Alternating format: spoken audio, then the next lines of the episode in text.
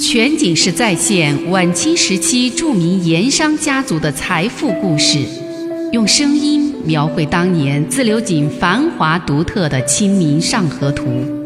据王瑞小说《盐商世家》改编，悦享九零八自贡文化旅游广播为您倾情演绎《自流井往事》。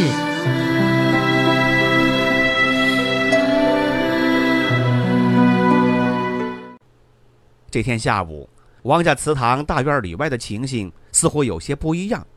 天色还没晚，就没有了平日的喧闹气氛，也没有宾客进出。那重沉沉的黑漆大门早早的就紧紧的关上了，只开了旁边一道月亮门供人出入。平时只在内厅走动、极少到大门口迎客的穆师爷，已经是第二次亲自到门口观望打问了。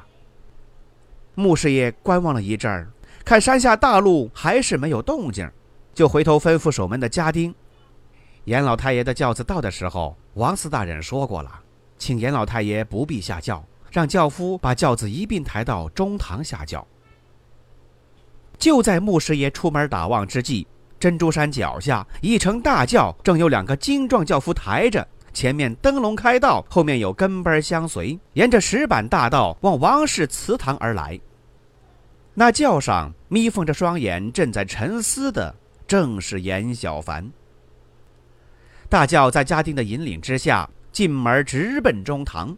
穆师爷又回头招呼庄丁紧闭祠堂内外各道庄门，又说没有他和王四大人同意，其他人不得进出宅院。严老太爷请。王四大人早在客厅恭候。穆师爷对举步下轿的严小凡躬身说道，又示意众人一边厢房静候，再转身引领严小凡直入中堂大客厅。王朗云闻声已在门前迎候。两个人施礼，分宾主坐定，早有手下人敬烟献茶，稍稍寒暄了几句，说了些平日井灶上的闲话。王朗云提起了话头，说。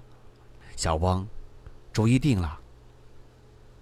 闻听此言，严小凡立马放下手上那只精细澄亮的纯银烟袋，面色沉静的点点头，不慌不忙，轻声吐出两个字：“定了。”王朗云听了，轻轻的一拍桌子：“好，早知道小翁是敢作敢为的明白人。”说罢，起身离座，低声说道：“小翁，事关机密。”不妨入内室细说。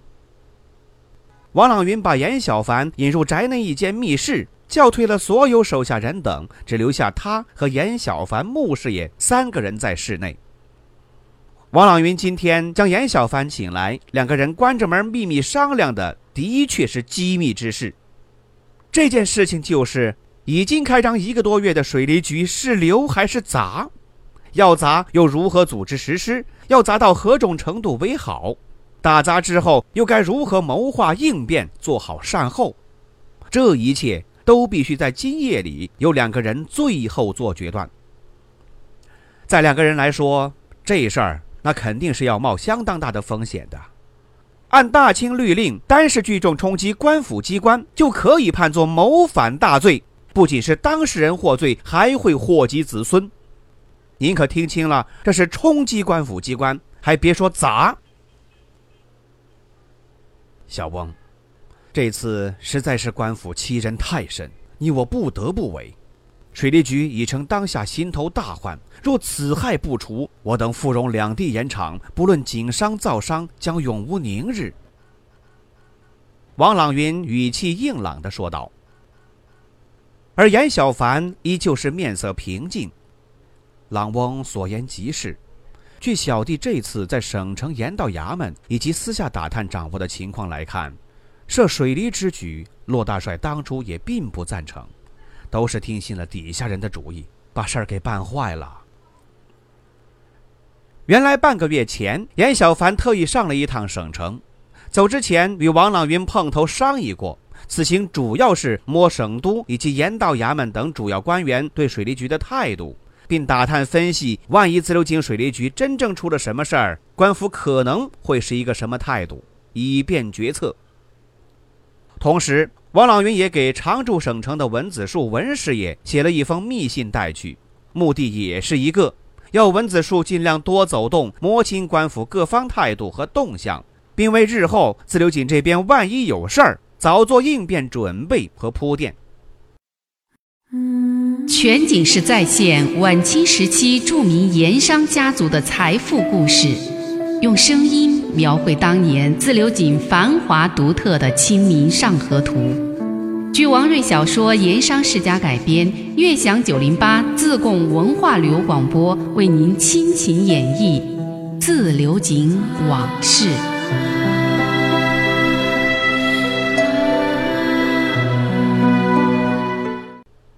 严小凡这一次省城之行大有收获，最大收获在于他基本摸清了省都几个头面人物对水利局的真实态度，并且权衡出了利弊风险。如今，他就对王朗云说出了他这些天深思熟虑后的一番见解。打省城回来以后，这些天我考虑过了，即便水利局真的被砸，只要做得干净巧妙，不留痕迹。除相关衙门打点紧要之外，骆大帅那里通过底下幕僚多做点功夫，我看也并非一定会认真追究，最后弄个不了了之完事也确有可能，不外乎多花几个银子罢了。要说严小凡上山的时候就是有备而来，两个人密谈不多会儿就下了一个决定：事不宜迟，迟恐生变。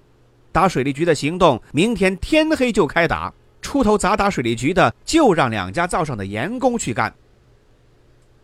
打那水利局由盐工出头，而不动用其他武装，比如说两家的家丁以及王拓带领的团丁人等，两个人是做了精心考虑的。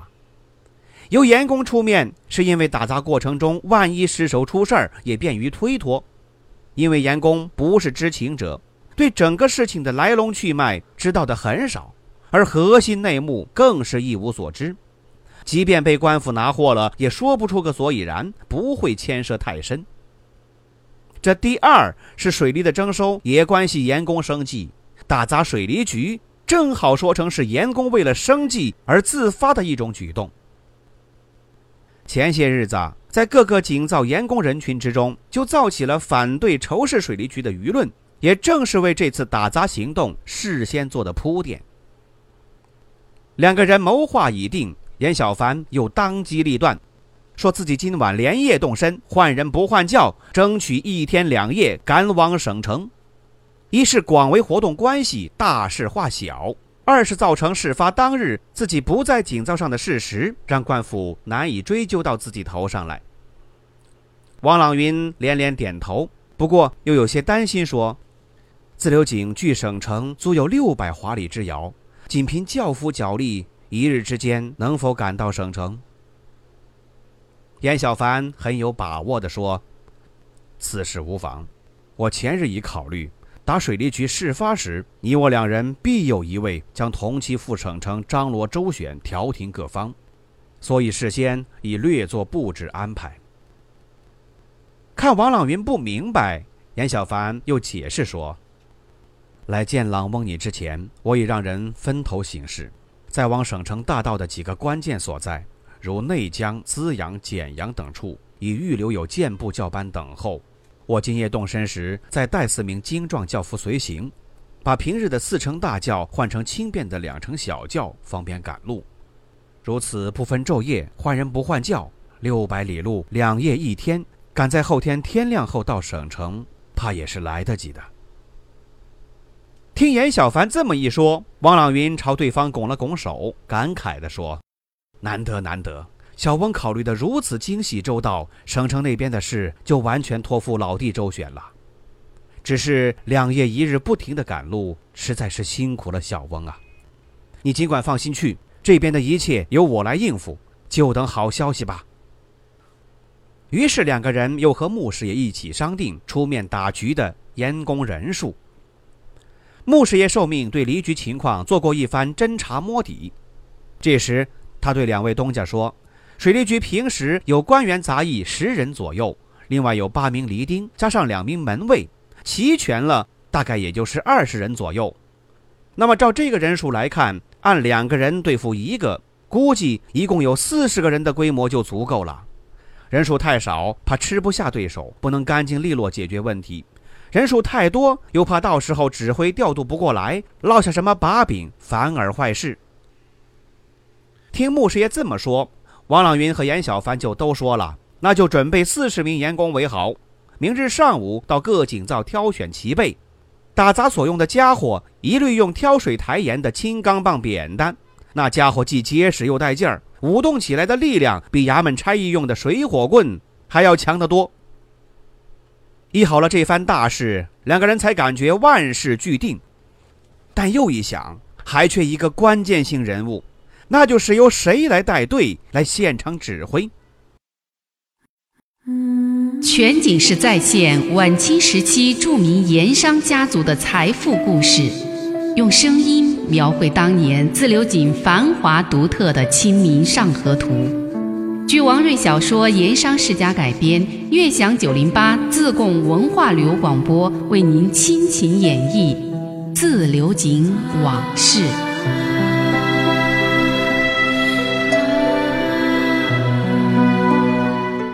王朗云和严小凡议好了大事，才感觉万事俱定。但又一想，还缺一个关键性人物，那就是由谁来带队来现场指挥。这个人那可是相当关键呐！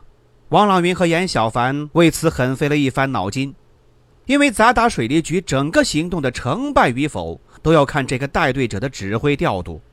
这个人。既要有过人的胆识魄力，又要有灵活机智、随机应变的本领。这个时候，穆师爷正好去室外料理一些事情。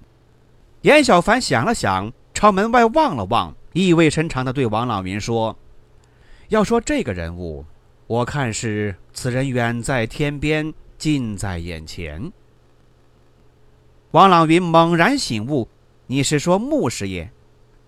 严小凡沉稳的点点头，说：“正是。”看王朗云投来询问的目光，严小凡缓缓说道：“我素来听说穆师爷不仅胆识过人，而且胆大心细，关键时刻遇事不慌，颇有应变能力。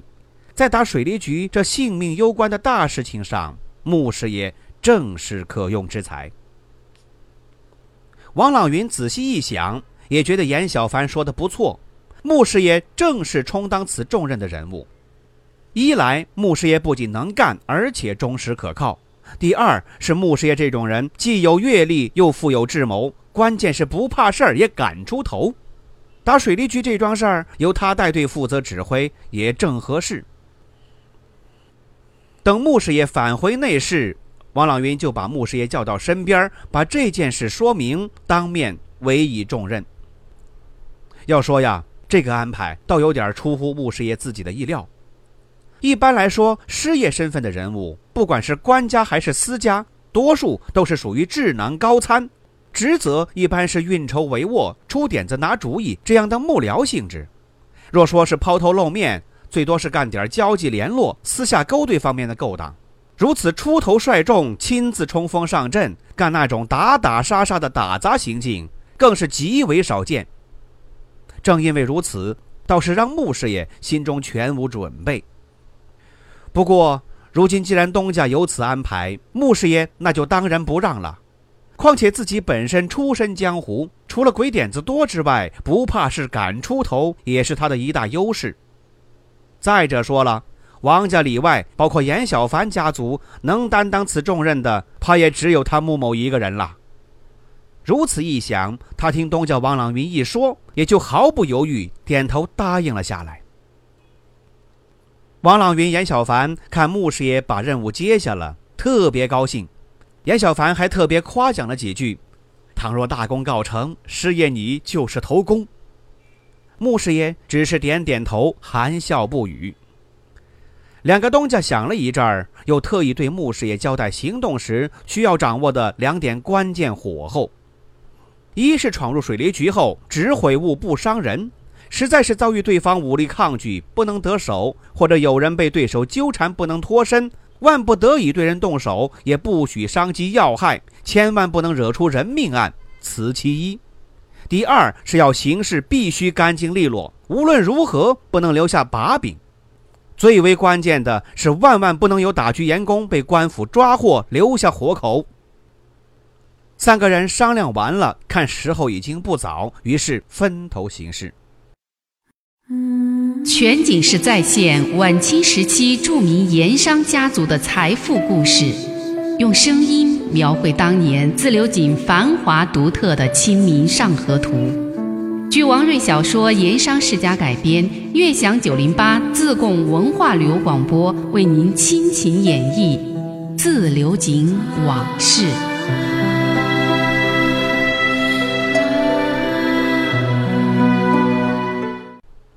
穆师爷是个很会办事的能干人，他从东家那里接过了任务之后，当天晚上把第二天行动的每个步骤、每个细节思前想后，在脑子里过了无数遍，直到每个步骤了然于心，这才放心睡去。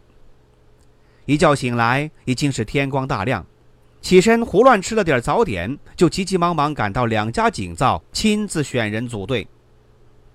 这第二天天气变了。整日里是阴云密布，看样子将会有一场大雨。那抚溪河吹来的寒风一阵紧似一阵，给人以严冬将至的感觉。不过，热闹喧嚣的盐场依旧如平日那般热闹喧嚣，繁华的自流井街市也是繁华依旧。从八店街、灯杆坝、兴隆街、马坊街、正街，一直到庙沟井新街。各色的商家店面、茶馆、烟馆、酒肆、戏院，乃至青楼烟花巷，仍然是生意兴隆。西秦会馆、湖广庙这些当地头面人物和外省客商极具消闲的地方，更是人来人往，高朋满座。那个时候啊，也正是自流井盐场鼎盛的时期，仅仅是王家、严家两家井灶上的盐工都在一千人上下，可供挑选者很多。不过，穆师爷不敢大意，对每一位入选者，他都要亲自的目测，逐一的挑选。这就差不多弄了一个上午。所挑选的四十名员工，果然是个个精壮强悍，孔武有力。穆师爷想起昨天晚上严小凡提到刘铁棒可用，到永新井选人时，就指明选了刘铁棒。这位刘铁棒，正是那天炎地公茶馆说话粗声大气。叫嚷着要整倒水利局赠子那一位白水客员工，穆师爷当面一看，果然是个能出力的汉子，当即就选定了此人，打算作为打头阵的人选之一。这人选完了，穆师爷吩咐井上的掌柜，午饭饱餐一顿，白米饭放开了吃不说，每桌在麻婆豆腐、红油青笋这几大碗家常菜之外，还另添了一海碗闪亮冒油的大块腊肉。和一大盆煮过腊肉骨头的萝卜汤，这个差不多就是井灶上逢年过节才会有的待遇，直吃的每个员工脸泛红光，心满意足。吃过了饭，牧师爷把这四十名员工集中在一个大盐仓之内，看了看众人，发话说：“平时王四大人、严老太爷待你们如何？”众员工应道：“东家待我们不薄。”穆师爷说：“既然待你们不薄，近日里王四大人、严老太爷有点事要你们出力，你等肯不肯出力？”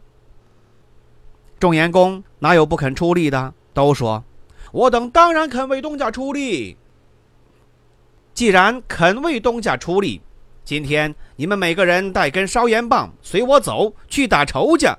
到那时不必多问，只需听我号令，个个向前卖力就是。事成之后，另有重赏，如何？众员工齐声说好。昨天夜里呀，王朗云、严小凡一起定下了赏钱，是每一个打梨局的员工赏现银一串，这是平日里这些白水工一个多月的工钱，每人再另赏白米两升。俗话说，重赏之下有勇夫。众员工平时日子过得紧巴巴的，一年里难得吃上一两回肉。今天又是吃肉，又有赏钱，而且又是为高高在上的大东家王四大人、严老太爷办事儿。别说是去打仇家，就是东家发话说去京城造皇帝老儿的反，这一帮员工怕也是肯踊跃卖力的。穆师爷这番战前动员确实收到了效果，下午，在沙湾河滩处那些无人的芦席棚子中隐蔽待命的时候，这批手持青钢抬盐棒的盐工已经是个个摩拳擦掌，巴不得早点为东家卖力。当然，那精明的穆师爷在做战前动员的时候，隐瞒了一个关键性情节，他只说打仇家，却没有实话实说，因为要打的实在不是一般的仇家，而是官府。而打砸官府那是大罪，一旦被拿获，这是要杀头的。所以穆师爷隐瞒下了这个关键性情节。那么，打砸水利局的行动能够顺利吗？我们下回再说。